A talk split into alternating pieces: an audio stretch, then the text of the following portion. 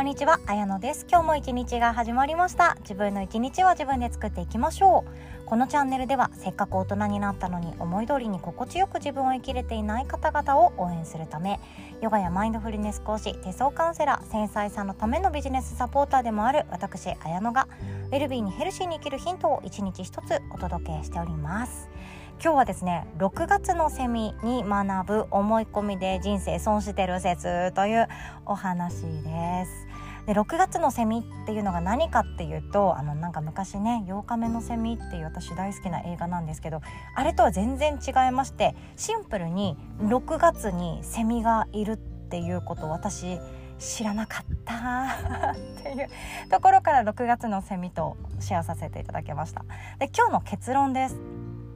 私たちは全て自分の思い込みで世界を作っているっていうことに一刻も早く気づいた方がいい。てか気づいた人から順に楽になっていくなっていうのが改めて気づけたんですね。例えば私は不幸な人間だ。私はきっと生涯孤独のまま生きていく人間だ。私は生涯ずっと自分の好きなことで食べていくことができない人間だっていう思い込み。これで私たちは世界を作ってしまっているんですよ。例えばこの世界は、えー、っと生き地獄である。って思い込むと生き地獄であるしあとこれ多いのが今目の前のことは修行だって思い込む。私今修行中なの。っていう感じ。修行中って誰も言ってないけど自分の心の内側で今目の前のことは修行中って思い込むことによって修行だから逃げちゃ負けだ。逃げられない。あ修行って辛い。辛すぎる。っていう思い込みが作ってしまっているっていうこと。これ本当にあります。実はこれ修行じゃなくって神様からのプレゼントかもしれないんですよね。でこれが私は何で気づかされたかっていうと6月のセミなんですよ。6月にセミが鳴くんですね。私の中でセミってあのミンミンゼミとかツクツク帽子とかいろんなセミがいると思うんですけどあの子たちって夏休みに入ったら泣くもんだと思い込んでました。もうこの思い込みもすごいですね。セミが鳴き始めたらあー夏休み来たつまり7月下旬そして8月だな。夏真っ盛りだ。このジメジメと湿気もすごくってっていうあの季節。その BGM 私の中でいつだってセミが鳴いてたんですね。でもこの前ですよ。八ヶ岳のリトリートに参加させていただいてる時に虫とか鳥とか木のざわざわさわさわっていう音に耳を向ける瞬間があったんですね。耳を傾けてしっかり何かもう聞こうって思って聞きたい感じたいと思って聞いてた時に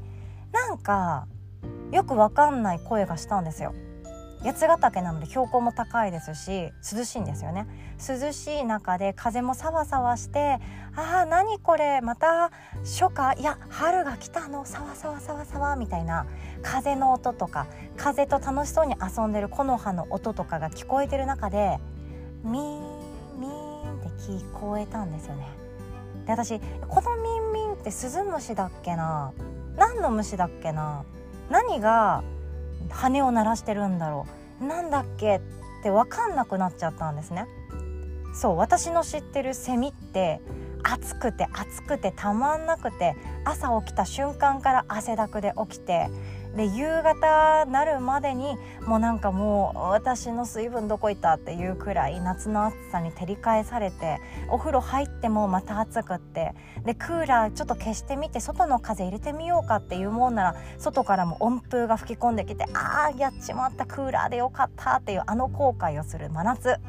その時の BGM が私にとってのセミだったんですよね。だからびっくりしちゃったんですよ。びっくりした私分かんなくってえこれセミなの？みたいな。でしかもあの私のポッドキャストのリスナーさんがリトリートに参加してくださっていてその方とも喋っていたんですよね。でそしたら私「えこの音って何ですかね?」っていう話をしたら「あセミかもですね」って教えてくれて「セミなんだ」私この時に思っちゃいました。私はなんて狭い世界に生きてたんだっていう。自分のその思い込みバイアスの中でしか季節感を感じられていなくって時とか場所とか環境とかそこに存在する人たちが変われば全てが違うはずなのにセミが鳴くイコール真夏で暑苦しくってジメジメしていてもうこれでもかっていう真夏。しかも耳を澄ませたら盆踊りが聞こえてきたり風鈴が鳴ったりっていうようなあの夏。あれでしか私はセミの声を聞いてなかったんですね。思い込みで私は生きてるなって気づかされて悔しくなりました。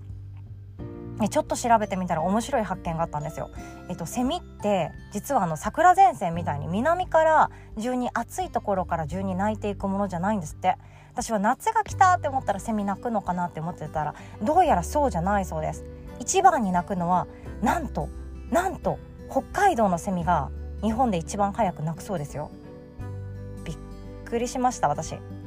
北海道が一番早くて6月下旬に聞こえるそうです。で次が北関東北陸地方涼しいところですね。でその次が九州。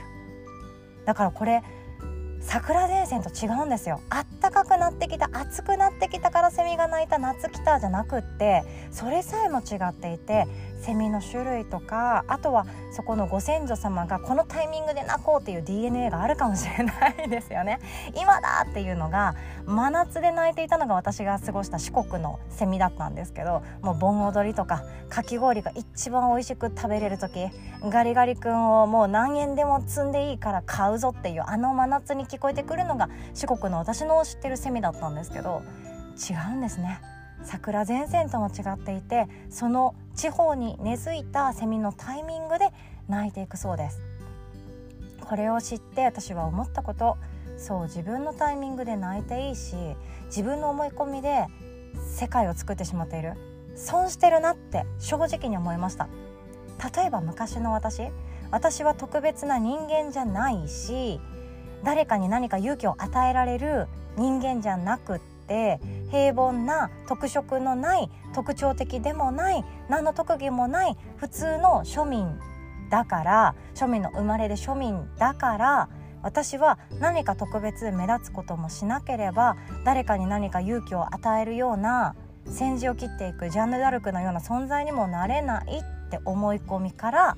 じゃあ私ができることってせめてせめてできることって大学受験してまっとうな人生を送って会社員として、はい、入社してでしかもその会社はできればできれば特徴もないし平凡な人間だけれども自分のこの経歴学歴で受けられそうなのって、うん、一番いいのって大企業かなじゃあ大企業片っ端から受けようかなっていう感じで自分の人生を決めてきた人間なんですね。これって私の思い込みですもしもし6月のセミみたいに「今だ!」とか「私今泣きたい」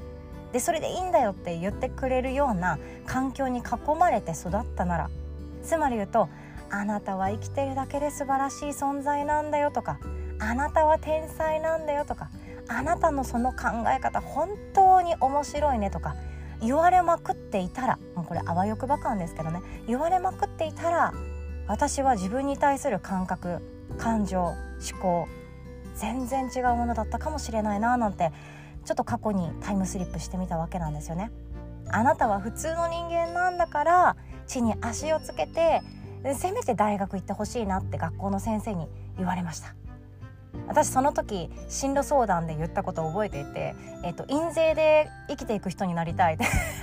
あの高校生の頃に言ってもうそんなこと考えなくていいかとにかく大学受験して大学行って会社員になってでそして幸せな人生を送ってねって先生からのメッセージで言われたんですね。先生からは私愛感じましたよ。それでも愛を感じました。どんな愛かというと、うん、こけないでほしい。痛い思いしないでほしい。そして自分の無力さに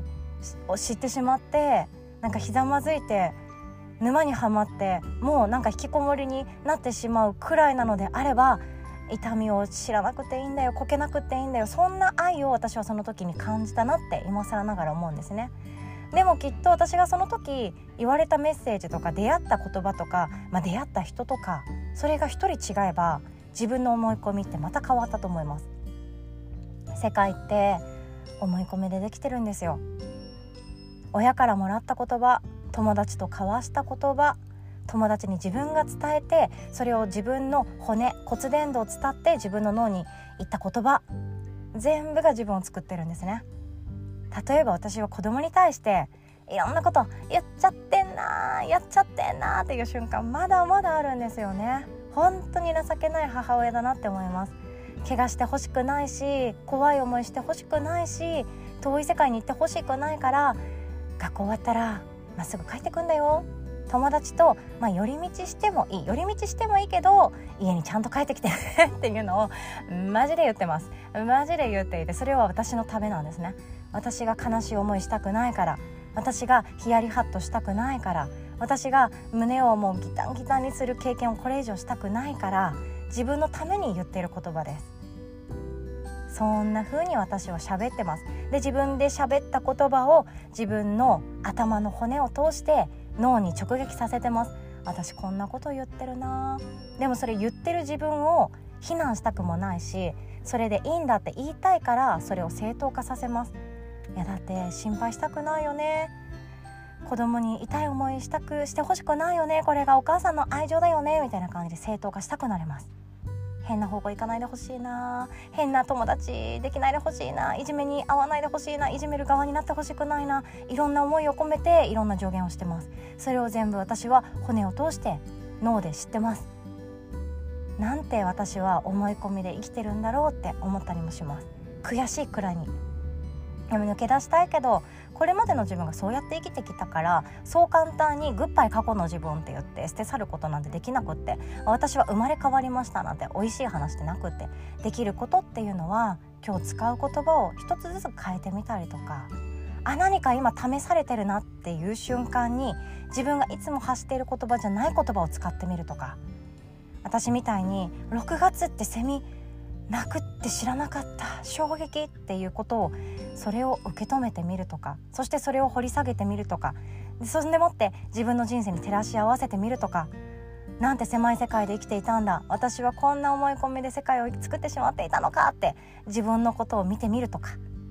その小さな発見と心の動きそして今日の一日これからの自分の行動と話す言葉を変えていくそれだけで世界って変わっていくんだなって思います。昔の私はですね引き寄せの法則とかいう本をスピリチュアル大好きな女のザ女の子っていう友達から本を借りては、うん、でもさ現実世界ってこうだよってなんだろう心のどこかで信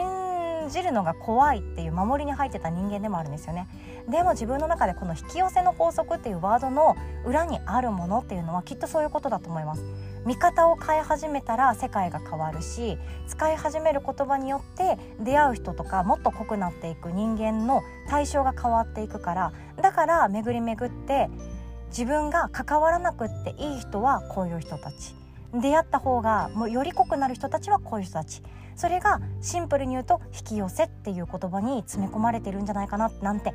思ってしまいました。気づいて、うん、来たのかななんても思います。ということで今日はこんなお話をさせていただきました。最後までお聞きくださりいつも本当にありがとうございます。でこの前ですね水曜日の朝は大人のための人間関係の学校聞く力探究講座第1回目開催させていただきました。私話しながら結構あのもう涙腺崩壊しそうになっていて涙こみ上げながらシェアさせていただいてたんですけども人間ってそういうもんなんですよ。自分の生きづらさ手放したいとかじゃなくてもっと味わいたいっていうかこれ味わってる自分をいいんだよって誰かに言ってもらえたら本当に楽になるんじゃないかななんても思ってます。で私はいつだってそういう存在になりたいと思うしそういう存在に出会った時に私はうんすがりたいって思っちゃう人間なんですよね。だって人間弱いじゃないですか。一人で生きていけるわけないんですよ。もうこんなの初めから一人で生きてるわいけるわけがないって自分の中で思ってしまった方が私は最近楽だなって思ってます。でもその中でカウンセラーやセラピスト自分の聞く力っていうものを使って仕事にしてみたいなって思ってくださってる方に届いたらいいなっていう講座を今回またご用意させていただいております。7月7日七夕の夜ですね。大人のための人間関係の学校プレゼンツ聞く力探究講座。今度は聞くっていうことを仕事にしていらっしゃる方。あとはこれから仕事にする予定の方願望として仕事にしていきたいなって思ってる方に届いていただけたらなと考えております。詳細はこの音声の概要欄の URL リンクから募集中セミナーワークショップ一覧からチェックしていただけますと嬉しいです。お会いできますのを心から楽しみにしております。ではお互い素敵な一日を作っていきましょう。おしまい。